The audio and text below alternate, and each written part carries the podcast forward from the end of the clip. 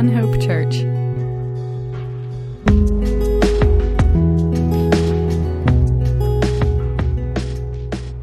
Lord, thank you for your, your word here. Pray that you would help open our eyes to see what you would have us to learn and that you would work in our hearts in Jesus' name. Amen. Um, so, again, so we're just coming off this tremendous confession of Peter that Jesus is the Christ. Uh, Jesus just explains to his disciples that he will have to du- suffer and die, and their Jewish minds are probably still tweaking out a bit, not understanding what's going on. So, you are the Messiah, right? The Messiah is supposed to come and reign over Israel, but you're going to die. So he's telling him he's going to be the suffering servant that we see in Isaiah 53 who will redeem Israel and the world, but they can't wrap their minds around what's going to happen, understandably so. And here's three further revelations of who Jesus is in this section, and, and also a reminder of the passion narrative to come. So let's start with the, the difficult verse 28. So, assuredly I say to you, there are some standing here who shall not taste death till they see the Son of Man coming in his kingdom. What in the world is he talking about? The, you just said that, he's, that he, he had just spent time explaining to his disciple that he's going to die, and then he talks about another coming, and now he talks about he's going to die, there's another coming, but some of you guys are not going to die until. Uh, some of the, some of those listening are not going to die until they see this kingdom coming. How, I'm sure there's just incredible confusion, even though he's telling them all these truths. And this verse itself is much debated through human history. I mean, did Jesus get it wrong?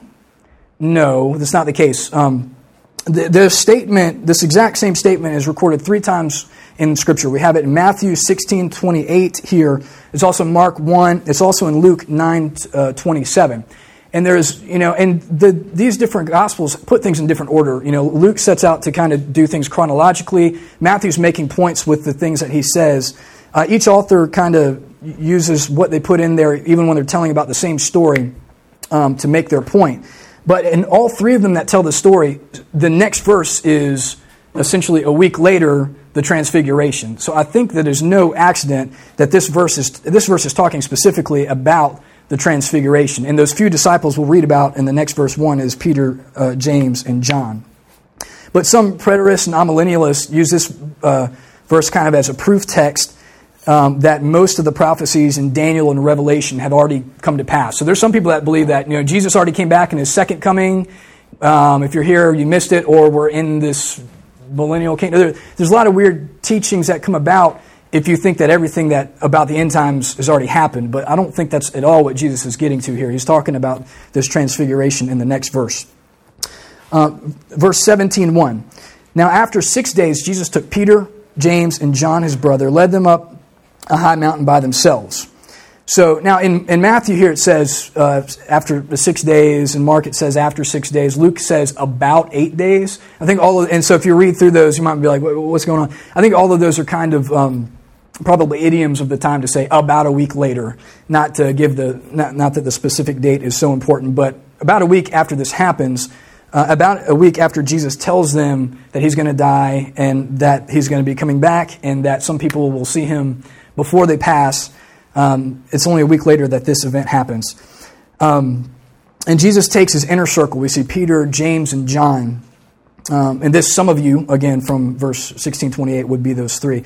Other, there's a lot of verses in the New Testament where we see this kind of inner circle um, set apart from the other disciples. We see it in chapter 2, 13, in 4, 5, in 12, 45, and then here again in chapter 17. So for some reason, I don't, I don't know exactly why. Um, I don't know if these men had some deeper spiritual understanding or something that Jesus needed to encourage them with specifically.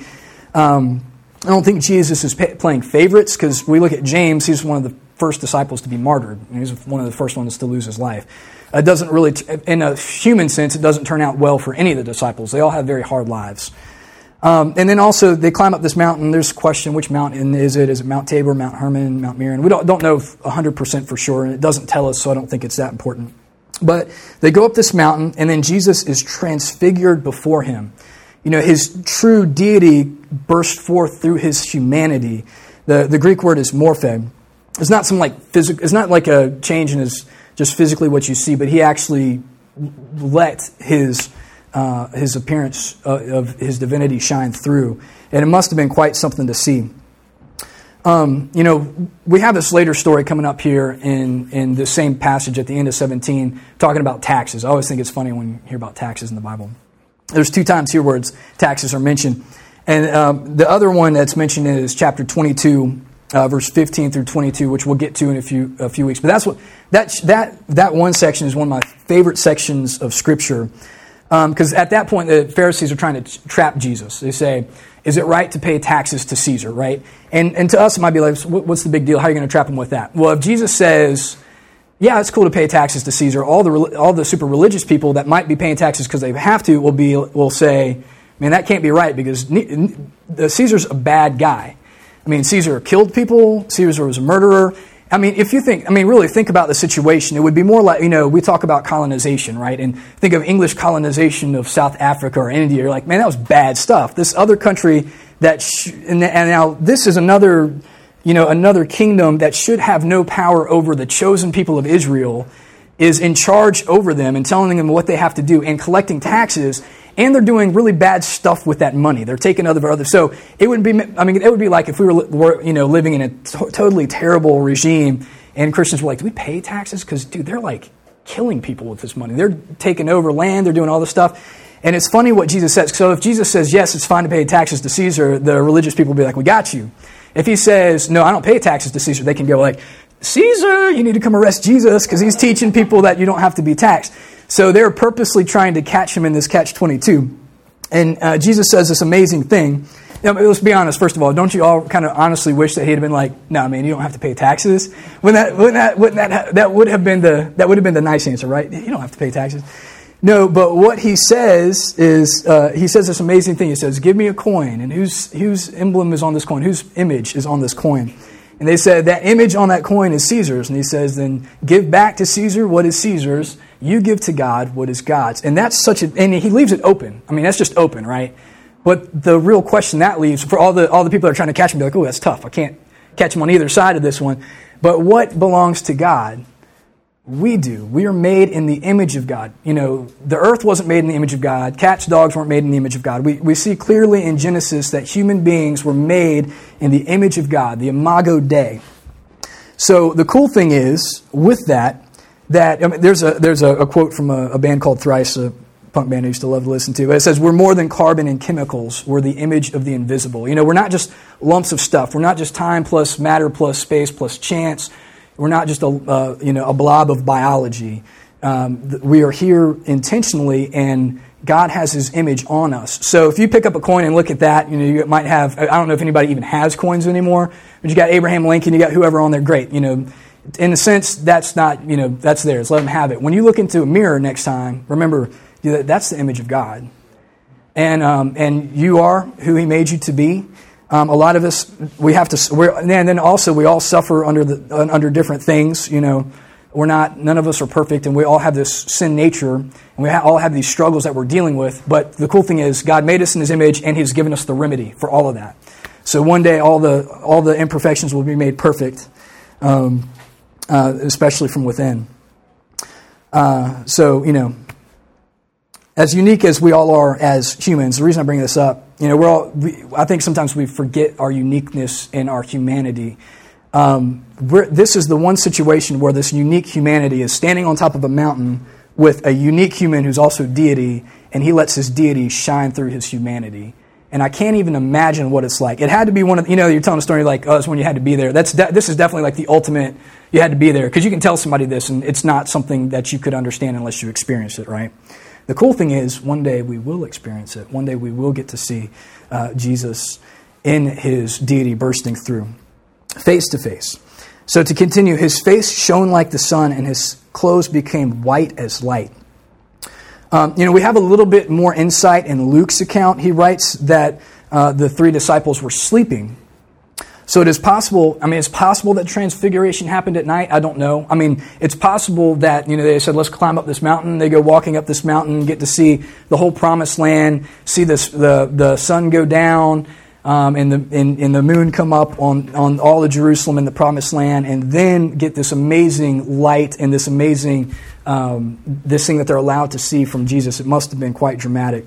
Uh, I'm not 100% sure if it was day or night, but what, what, an amazing, what an amazing experience. In verse 3, and behold, Moses and Elijah appeared to him, talking with him. So, why Moses and Elijah? You know, I'm not, I'm not 100% sure. Um, we have Moses was the lawgiver, so, you know, and these are good Jewish guys. They know their Old Testament. Um, so we have the lawgiver and we have Elijah, who's kind of like the first of like the uh, the power prophets. And so we have both the law and the prophets in some way, you know, paying homage to Jesus right here, as they do in actual Scripture. The law and the prophets point towards Jesus. We got law and prophets hanging out with Jesus. Um, while they while they were chosen, I'm not exactly sure. It doesn't say, but it is something that amazed these disciples. Uh, and they, the interesting thing is they recognized Moses and Elijah. I, I, don't know how they recognized them. Maybe Jesus was like, "What's up, Elijah?" You know, I, I mean, I, I, doubt it was that type of greeting. I don't know how they recognized them, but it was very apparent that these shining guys were uh, Moses and Elijah, which is just um, amazing. So, Peter, uh, verse four. Uh, then Peter answered and said to Jesus, "Lord, it is good for us to be here." If you wish, let us make three tabernacles one for you, and one for Moses, and one for Elijah. You know, I love Peter. He's always a guy like hopping up and taking charge. No matter what happens, like while this is happening, uh, Peter hops up and, and, and, says, let's, let's, let's taking charge. And I hear a lot of preachers talk about, and I was, I was saying this this morning, I hear a lot of preachers talk about, yeah, I can totally associate with pre- G- Peter because I'm always taking charge and putting my foot in my mouth. I'm like the exact opposite. I'm, I'm like, I, I always associate with like the disciple that nobody writes about. That's like, you know, he's one of the 12, but he sits back and watches Peter do that. I'm like, all right, you have fun with that, buddy. You know what I mean? And, uh, and, and is still back there confused. You know what I mean? That's, uh, uh, that's me. But Peter's always taking charge. And here, here he does this. Um, and the feast of feast of booths was near, so maybe that's what he had in mind. You know, or possibly I, don't know 100, percent but or possibly maybe Peter wanted this ultimate experience to continue. Right? You imagine like what he's just witnessed. You know, he's got to be like, this is amazing. We've been waiting for the kingdom. We, our people have been waiting for this forever, and I see a glimpse into this kingdom. Jesus before was talking about dying. How about we put up some tabernacles and we just hang out here? I mean, I don't know if that was what was going through his mind. It might have been. Um, it might be another get thee behind me, Satan moment. I mean, I don't know. Um, but it's amazing, you know, that this heavenly kingdom had just burst forth on the scene and they're getting to see it with their very eyes. I'm sure they would love to stay and enjoy it. Uh, but verse 5 while he was speaking, so as Peter's speaking, behold, a bright cloud overshadowed them, and suddenly a voice came out of the cloud saying, This is my beloved Son, in whom I am well pleased. Hear him. Now that's, oof, that's amazing. This is the second time that such a voice occurs in the life of Jesus. The first was at the baptism of Jesus, if we remember from back in Matthew 3:17. You know, and I think this is really less for Jesus and more for the disciples. You know, he's showing them this. He could do this any time if he wanted, but he's showing this to them. And then the Lord thunders a voice out of heaven This is my son. He's told you all these things that are going to happen. You're expecting a kingdom to come right now. He's going to suffer and die. Listen to him. Listen to him. And, um, and I'm, sure that just had to be uh, overwhelming as we see that they'll fall to their faces. This really is, you know, a real grace to these disciples. We don't look, I think sometimes we read through this and don't look at it that way, like what a grace this is. Here's three disciples that are about to have a really hard life. I mean, you know, they stumble a few steps, but then once the ascension happens, they have the gospel. They're going to spread the gospel. They're all going to suffer. Most of them will be killed. There's, there's, not, there's not like, you know, fame and fortune ahead of them. It's, gonna, it's hard. And, um, and Jesus is, I mean, the Lord is giving them such a grace by giving them this voice, something they can look back to in a difficult time, remembering, you know what? I'm not sure about a bunch of things. I don't like these chains. I don't like these whips. But I remember hearing God speak to me on that mountain, you know. And, um, and this is, this is quite a grace for them. And then verse 6, verse 6, and when the disciples heard it, they fell on their faces and were greatly afraid. But Jesus came and touched them and said, Arise, do not be afraid. So, yes, you hear God speak, and you're. Because nobody, I mean, nobody here has heard that like audible thundering voice, especially looking at Jesus and Elijah and the disciples in their glory. It would be like, all right, I, am done. You know, faint time. And if we remember from the Old Testament, uh, Sinai and Exodus 33, to see God was to die. It, um, and we see many times in the New Testament that nobody has seen God. Uh, John 1.18, there's many other scriptures that nobody has seen God and lived. Um, not in his full glory, anyway. Not completely laid bare. Um, nobody, nobody in their sinful flesh could see that and survive. Um, uh, and again, you know, this could have been night, it could have been day. We're not 100% sure. But either way, they're freaked out. They fall to their faces. Jesus says, Arise. And then in verse 8, when they lifted uh, up their eyes, they saw no one but Jesus only. Man, I mean, experience, I mean, a lot of us have had some cool experiences and some stuff that probably tripped us out in the past, but I don't think, I mean, none of us have seen anything like that. And that's definitely one of those ultimate, you got to be there ones. And um, the exciting thing is that one day we get to see it, you know. So I'm excited about that. Uh, then Peter answered and said to Jesus, verse 4, um, I'm sorry, verse 9, I'm sorry. Uh, and I also wonder too. Now they're coming back down the mountain. I wonder how much like was that like the like the quietest talk? I mean, we see that Jesus talks to them and they ask him some questions, but I mean after that I would be like, uh, what, what, what, you know, where do you where do you go from there? What do you say? Now as they come down the mountain, Jesus commanded them, saying, uh, "Tell the vision to no one until the Son of Man is risen from the dead." And you're like, really? You know. Now we have multiple warnings in Matthew for people not to tell what they've seen and heard from Jesus, whether it's people that have been healed. This is the last such warning, but this one comes with an until. So he wants them to tell this, but not until the Son of Man is risen from the dead. So don't go tell everybody this now. It's not time. The gospel's not complete. God is going, Jesus is going to lay down his life. He will be raised from the dead. Then they're going to be preaching, and he's going to ascend to heaven. Then they'll be preaching the good news that Jesus died for sins, he's raised, he is sitting at the right hand of the Father, and look, I'm going to tell you what I saw uh, when it happened. The timing wasn't right, um, but the timing will come. And again, Jesus refers to himself as the Son of Man. We've discussed that many times, uh, his favorite self designation. And verse 10 and the disciples asked him, saying, uh, this is still you know coming down off the mountain. The disciples asked him, saying, Why then did the scribes say that Elijah must come first? Jesus answered and said to them, Indeed, Elijah is coming first and will restore all things. Now, this must be an interesting thing. So, here's one the scribes got right. You know, uh, Jesus is bla- uh, you know uh, consistently blasting some of the scribes and teachers of the law because you, you, you have these verses and you totally uh, misrepresent them. This one they had right. Malachi 4 5 and 6 says, See, I will send the prophet Elijah to you before the great and dreadful day of the Lord comes. He will turn the hearts of fathers to their children and the hearts of children to their fathers or else I will come and strike the land with total destruction. So, and then Jesus says, so Elijah is coming to destroy, I mean, to restore all things, like, like we hear in Malachi and other verses in the Old Testament. The disciples must, have been scratching their head and wondering what things have been restored. And verse 12, but Jesus, but, but I say to you that Elijah has come already. They did not know him, but did to him whatever they wished. Likewise, the Son of Man is also about to suffer at their hands. Then the disciples understood that he spoke of John the Baptist. So John came and prepared the way.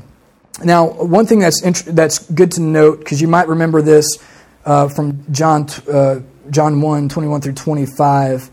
Um, John himself says that he's not Elijah. Uh, he was uh, confronted by a group of Pharisees in Jerusalem, and some people had been murmuring when he was, you know, he was teaching in the desert. I mean, he was teaching, living in the desert, uh, you know, living off wild honey and locusts, wearing strange clothes. He was this out there guy that everybody considered a prophet, and he was out there preparing, saying, you know, make straight the way of the Lord, saying that somebody's going to come after him, uh, who's going to set wrongs to right.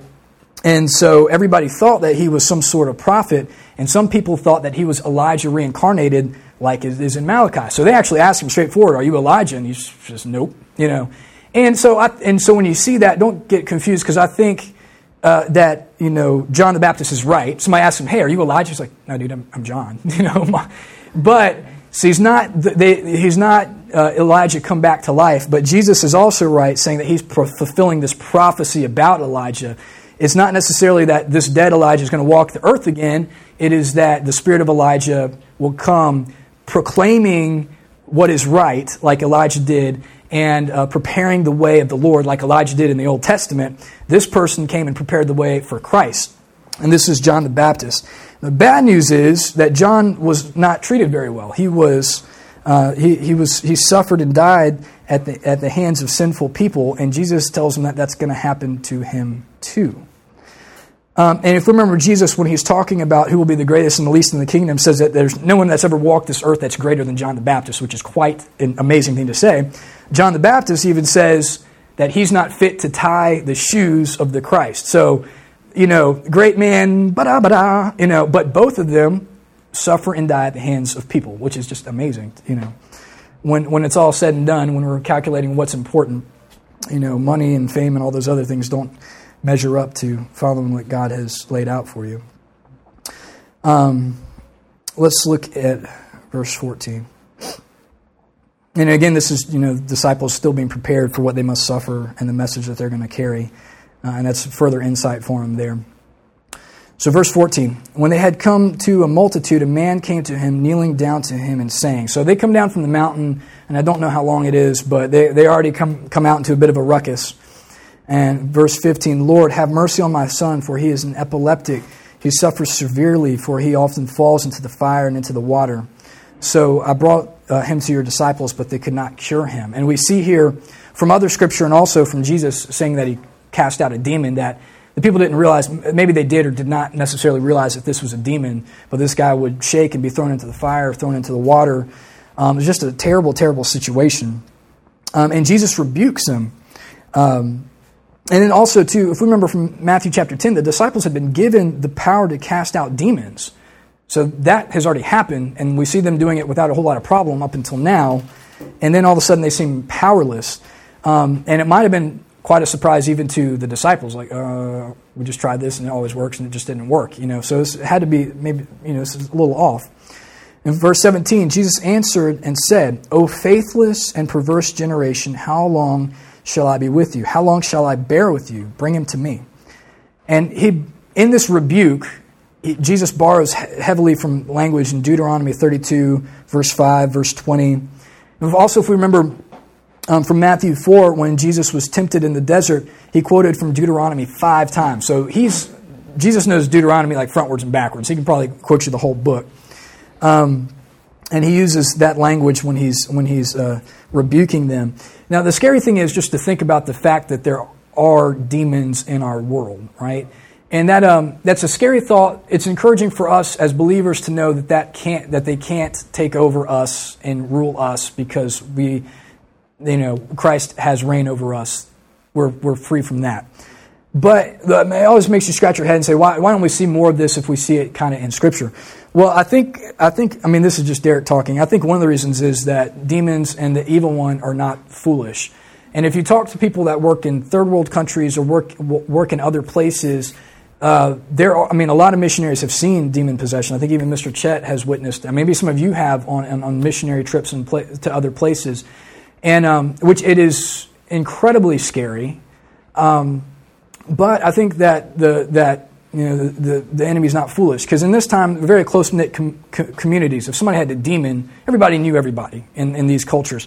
So imagine in our culture somebody that everybody well knows. We, we have a very like separated culture, so it's not not quite the same. But imagine somebody everybody knows, whether it's like the mayor or the son of the mayor or somebody that owns a big business in town.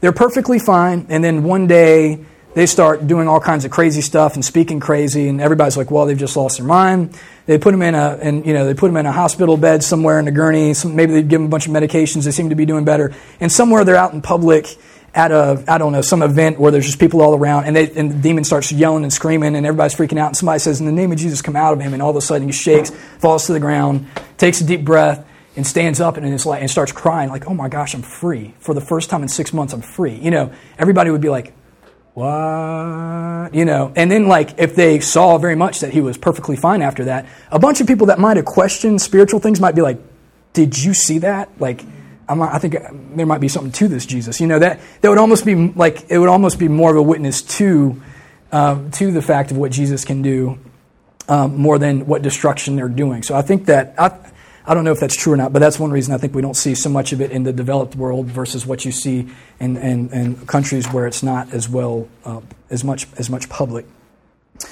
Um, but again, we don't. For those of us that know Christ, we don't have to worry about that. And in verse 18, Jesus rebuked the demon, and it came out of him, and the child was cured from that very hour. We get a little bit more detail in Mark 9 26 the demon threw the boy on the ground. The, the, he screeched. The crowd thought that the boy was dead until Jesus took him by the hand and raised him up. So it was this very dramatic event. Um, and then after that, the disciples come to Jesus and, like, um, question, why could we not cast him out? In verse 20, Jesus said to them, Because of your unbelief, for assuredly I say to you, if you have faith as a mustard seed, you will say to this mountain, Move from here to there, and it will move and nothing will be impossible for you. Does that verse ever trip anybody else out? I remember being like, I remember being a young believer and being at my grandparents' house out in the mountains and be like, Lord, I want to have faith like you want me to have faith. And like pointing at a mountain and be like, all right, Lord, just move it like, like 10 feet, just enough so I can see it. And, like, and I would pray real hard, and like that mountain doesn't move, and I would go out there the next morning. I, I remember trying that multiple times and be like, man, my faith is weak, man. I can't even move a mountain 10 feet, you know? Um, which is which is fine. But so this is a difficult passage. It's difficult for us now. It was difficult for the uh, for the the people listening at that time. But O ye of little faith is a recurring theme in Matthew. I mean, we see it in chapter six. We see it in eight twenty six and fourteen thirty one and sixteen eight, and here again. Um, so the problem is not that these people didn't believe Jesus was somebody special, or even the Messiah. We, you know, we have Peter's confession there in chapter 16. They were true believers, but their doubt um, and other things muddy the water. And does that sound familiar? Yeah, yeah, that, that, that sounds pretty familiar. Um, you know, and it's funny too. Jesus said, "Say to this mountain." You know, he's they just came down a mountain, right? So he's probably talking to about. He's probably pointing that mountain where he's just transfigured, and said, "Say to that mountain," or well, it's easy for you, Jesus. You know, but but these people are still wanting to know, wanting to follow, wanting to have the faith that Jesus wants them to have, and then. Um, you know, is Jesus really advocating for moving mountains? Is that, is that what Jesus is about? Like, now, if all believers really had faith, you know, the whole world, like all the mountains would just be moved all over the place, and then everything would be great. Now, I don't think Jesus cares if anybody ever moves a literal mountain. I really think that has nothing to do with what he's saying. We see in Isaiah and some other places where mountains are, are likened into troubles and hardships. And these people that he's, he's talking to, his disciples, they're going to have troubles like you wouldn't believe going forward. They're going to suffer lashes. They're going to be cut off from people that have loved them. They are going to have just about every kind of hardship that you can imagine in this world going forward. They're going to have some mountains in their path. I mean, some big time mountains. Um, and uh, but thankfully, the Lord is gracious. And also, another thing that's, that's interesting. So, mustard seed, right? This tiny itty bitty little seed. It's really funny that he says you have to have faith as a mustard seed. First, he says he rebukes him because you have a little faith. You only got a little bit of faith. Then he says, you only have to have faith as a mustard seed. And it's like, well, dang, how much little, like how much smarter do you have that? Do I have like a fourth of mustard seed? You know what I mean? Uh, what, what's kind of cool, one thing that's cool about this verse, I like the fact that he's like, oh, you have little faith. You must have faith the size of a mountain, you know, or something like this huge, amazing faith to please God. We don't have to have this like outstanding, like crazy faith to please God. We just, we just have to have a little bit, right? Um, they're rebuked for having little faith, but he's not saying go from a little to amazing, you know, huge, huge, huge faith. It's just like more faith, more faith, you know, a little bit bigger faith. So, you know, are you weak in your faith? Do you, do you find yourself praying unbelieving prayers? You know, I, if I was real honest, i admit that I do quite a bit. Um, I know that, you know, we for years, Tara and I prayed for her sister to come to know the Lord, and I think somewhere in the back of my mind, I was praying for her because I knew we should, not because I was like, Lord, do it, and I believe you will, you know. But she, she came to know the Lord, which is an awesome answer to prayer. Um, and we've got to remember that Jesus is the object of, of, our faith. You know, nothing is, is too big for him. If we, if, we sit, if we sit in our lives and we're praying for something or going through something and we need wisdom, we need understanding, that mountain, whatever it is, is right in front of you. If you just stand there looking at that mountain, and you know, you're not going to have big enough faith to move that mountain. But if we look at Jesus, um, look at Christ, you know, with him, all things are possible. Um, and then we can say to the mountain, be moved. So let's, let's increase in our faith. Verse 21. And he says, However, this kind does not go out except by prayer and fasting. A lot of you might be staring at your Bible saying, Where in the world is verse 21? My Bible goes from verse 20 to 22. If you've got an NIV or a, a many, uh, many different translations, leave verse 21 out. Why in the world would they do that? Well, there, there's some uh, manuscript questions here. If we look at the earliest, earliest manuscripts of the book of Matthew, it doesn't have that statement in it. Some of the later ones do. Here's the kicker. Uh, in the same account in, chap, in Mark, in Mark 9 29, this verse is there saying how saying that this kind does not go out with prayer and fasting. And it's there in the old and the new. So jesus definitely said this statement at this time. The question is did mark originally write it or did somebody that was trans, transcribing it later I'm excuse, did Matthew originally write it, or was somebody that was transcribing Matthew later say, oh, but Mark had the same thing, but he had this verse in there and added in? Um, there's a little bit of question there. That's why a lot of them leave it out. There's no doubt that Jesus actually said this at that moment, but the different writers make, like I said before, make different points by the stories they tell. So they, some writers give different, um, you know, uh, give different details when they're telling a story because they're telling a story, making a point. They were both there. You know, Matthew and Mark are both here at the same instance. Mark's making this point when he's writing. Matthew's making this point. So there's a, there is a chance that maybe Matthew didn't have that in there, but Jesus did say that at this time. Um, just because I don't want anybody to get confused when, when they see uh, verse 21 missing. Verse 22. Now, while they were staying in Galilee, Galilee, Jesus said to them, The Son of Man is about to be betrayed into the hands of men, and they will kill him. And on the third day, he will be raised up. And that's, that is laying it right out and they were exceedingly sorrowful. Now, now Jesus has already said multiple times that he's going to be mistreated like John, that he's going to die, he says in chapter 16. Now, uh, this is probably with Jesus' Jesus's last trip to Capernaum, and he gives more detail about his death. This time, he's not just saying that he's going to be mistreated, not just that he will be killed, but that he's going to be betrayed into the hands of men. And still, they don't know exactly what that means, but they're going to be, he's going to be betrayed into the hands of men. They will kill him, and then he will be raised on the third day. Says it right clearly I'm going to die, but I'll be raised on the third day. Now, that sounds clear as anything, but Jesus says all these enigmatic things all the time, right? So you got a bunch of guys sitting there like, do, do, do you get it? Do you get it? Uh, it doesn't say right here, but we know from the from the other accounts um, that the uh, we see it in Mark and Luke that the disciples did not fully understand what he was saying, but they were afraid to ask him. And I can imagine so. This guy says he's going to die and be raised again on the third day. Who's going to raise you? How does that work? You know. So they probably have a ton of questions, but they're just going to be quiet because they're like they're going to, they're going to pull the Derek thing and just like let this play out instead of sticking their foot in their mouth. You know what I mean? Um, I still stick my foot in my mouth. See, ask Tara. But um, so so the disciples are playing it cool, but they don't quite understand what he's saying. And we see later that the, the disciples are quite surprised to find out when Jesus has risen. When he appears in their midst, their midst for the first time, they're thinking, man, they think he's a ghost. But then after a while, everything seems to click. Every, all these things that Jesus said to them at some point goes ah, oh, got it, ah, got it, and all these things click. Um, but isn't it, uh, isn't it kind of nice to know that these people that Jesus handpicked, or that God handpicked to walk with Jesus and learn from him, didn't understand everything? That is I mean, I, I actually find a lot, you know, sometimes I read this and be like, oh, they didn't get it. Oh, they didn't get it. But most of the time I read it and be like, Lord, thank you.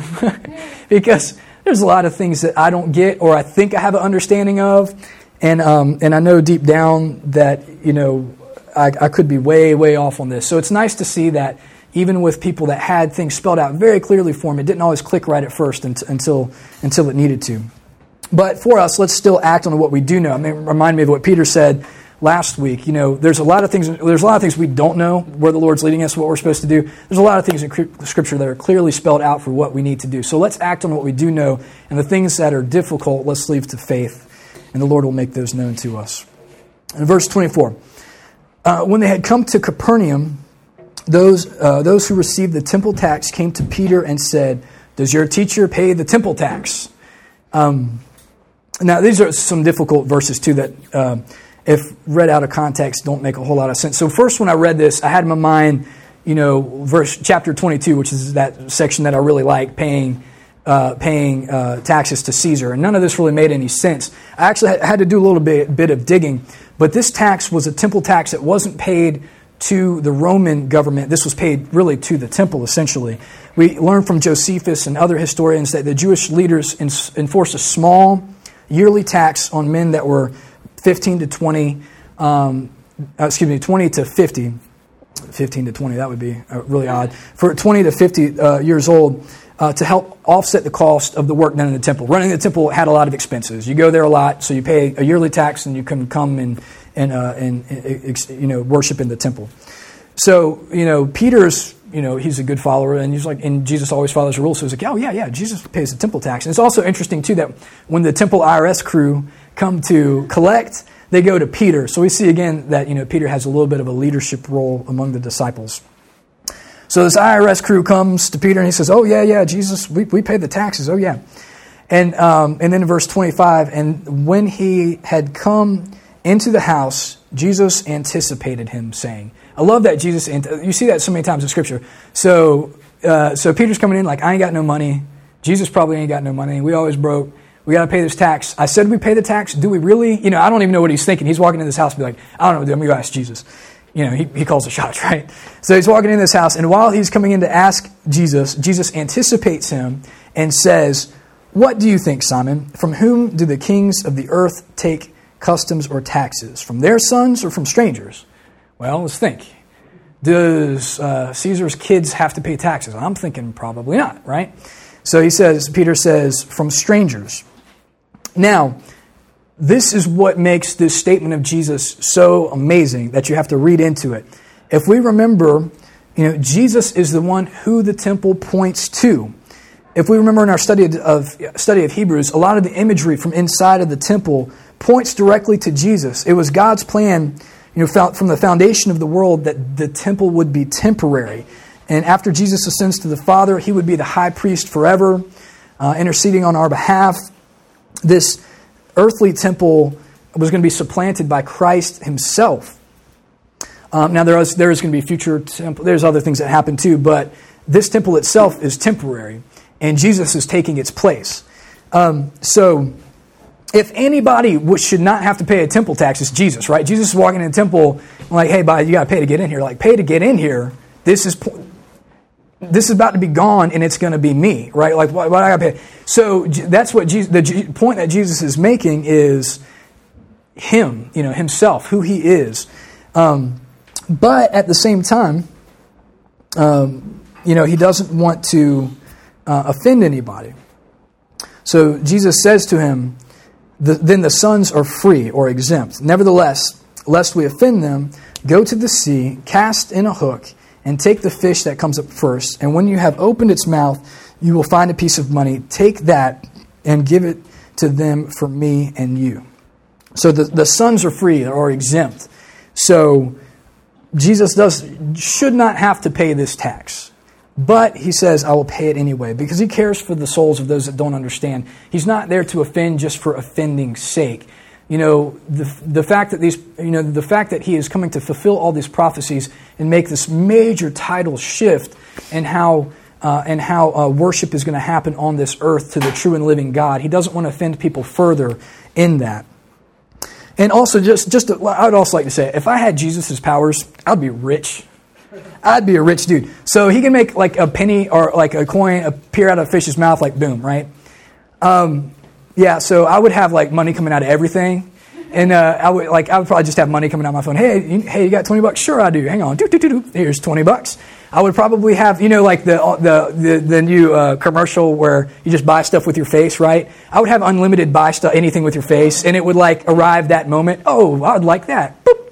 Oh, it's at the door. You know, what I mean, I would I would never you know if I had those powers. Well, and what what does that prove? That I mean, really, if, if I could make money come out of anywhere, it's like, well, I wouldn't want to be like a super, super millionaire. But I could have a lot of money and do a lot of really good things. Have some, have a nice truck, have a cool studio, sweet house. If I could just like make money happen, you know what I mean? And then also like support a bunch of missionaries and do some other good stuff, you know. So I, like that would be like my if I had that power, that would be like the first thing I'm thinking. Out of everything in the world, I could be thinking about anything. That would be the first things I'd be thinking, right? What does that prove?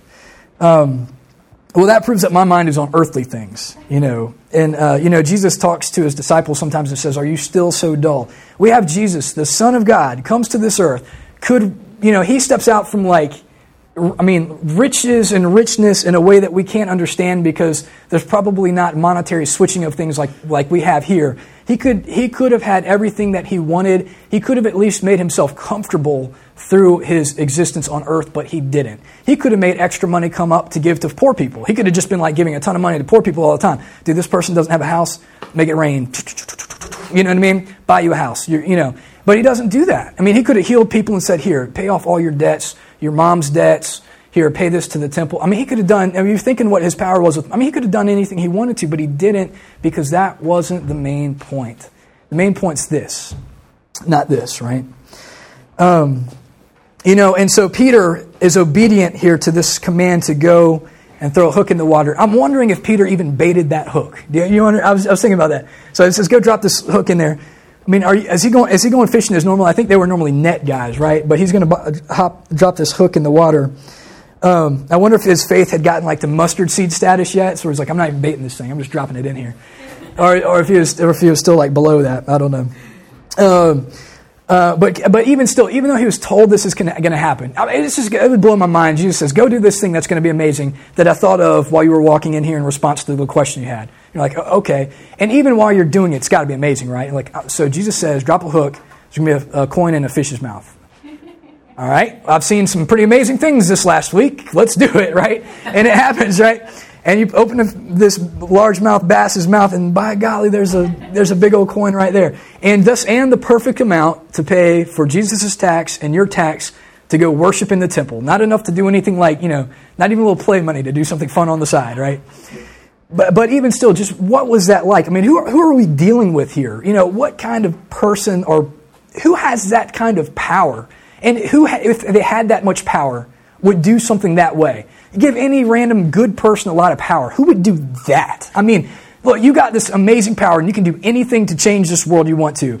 I'm going to make a coin fish, appear in a fish's mouth. That's what I'm going to do. You know what I mean? It's like, what? It's no wonder these guys are always having their mind blown because, like, if, if they were thinking, I have Jesus' power for a day, what am I going to do?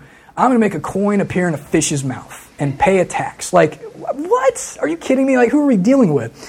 Well, the answer is we're dealing with God. God in human form who's building up the faith of these disciples because these disciples are about to have it worse than any of us are going to experience in this lifetime. Um, you know, Jesus himself is going to go to Jerusalem to be killed. He could avoid that if he wanted to, but he's not going to. He's going to be obedient to death, even death on the cross. He's going to spill his blood for all mankind. And then he's going to uh, rise from the dead. You know, it's just the uh, man. just reading through this is just it's just amazing. I mean, it really is. It's one of the these, these are all definitely you have to be there moments. And I, and I imagine at the time, you know, these people, these followers are having their minds blown, and then everything goes south. It seems when Jesus goes to the cross and is suffered and treated wrong, and they see this guy who, at one moment, is standing with Elijah and Moses in his glory. Another moment is healing a kid that has a demon that they can't cast out. Another moment is, you know, having them pull a coin out of a fish's mouth, and then he's going to go be mistreated and he's going to die. And from these sorry folks that don't even get it, you know. Um, and I know that that has to be crushing to them. And then what he does say does happen. He comes back to life on the third day. He shows himself to them. He does ascend to the Father. And all these things that they have in their, all these things they have in their memory are all like, oh man, yes, yes, yes, yes, yes, yes. This really is the one Son of the God. He really is the Savior. He really is who He says He is. He really will come back and He really will reign in glory. Um, so I don't, you know, I don't know where you are this morning. Um, if you know Jesus as He wants to be known, um, but I can tell you, he's, he's good. He's a loving God. And he's so gracious with us that even while we, while we mess up and while we can make a wreck of things, he can, he can put the worst situation to right. You know, and that's just, I, you see how he deals with situations throughout the scripture uh, in his power, but with grace for the people made in the very image of God, and that's us. Um, so wherever you're at today, you know, if you're if you're struggling in your walk with Christ, you know, pray for more faith.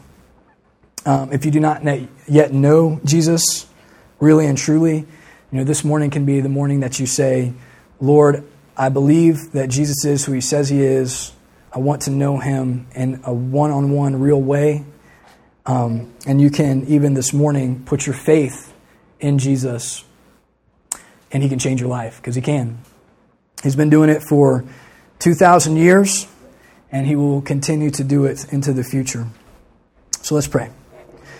Lord, we thank you so much. Um, we, we thank you for you, Lord. We thank you that we have breath in our lungs, and we know that's from you. We thank you so much that you loved us so much that even while we were sinners, you sent your, your only Son to this world, and He would suffer and die at the hands of sinful people, and that He would show us how to, how to love others, how to pray, how to have faith in you, and what you desire, what is right, what is wrong. And Lord, we want to be your people and we want to follow after you. We want to take up our cross and follow Jesus. We thank you that he was the, the I thank you that he was the first one into the grave and back into life eternally, and we'll get to follow into life because of what he's done for us, Lord. And so we give you thanks for that. And we pray for that this time, um, that you would bless it um, as we take the bread and we take the cup, that we would remember what you've done for us, uh, that you would forgive us for our sins, Lord.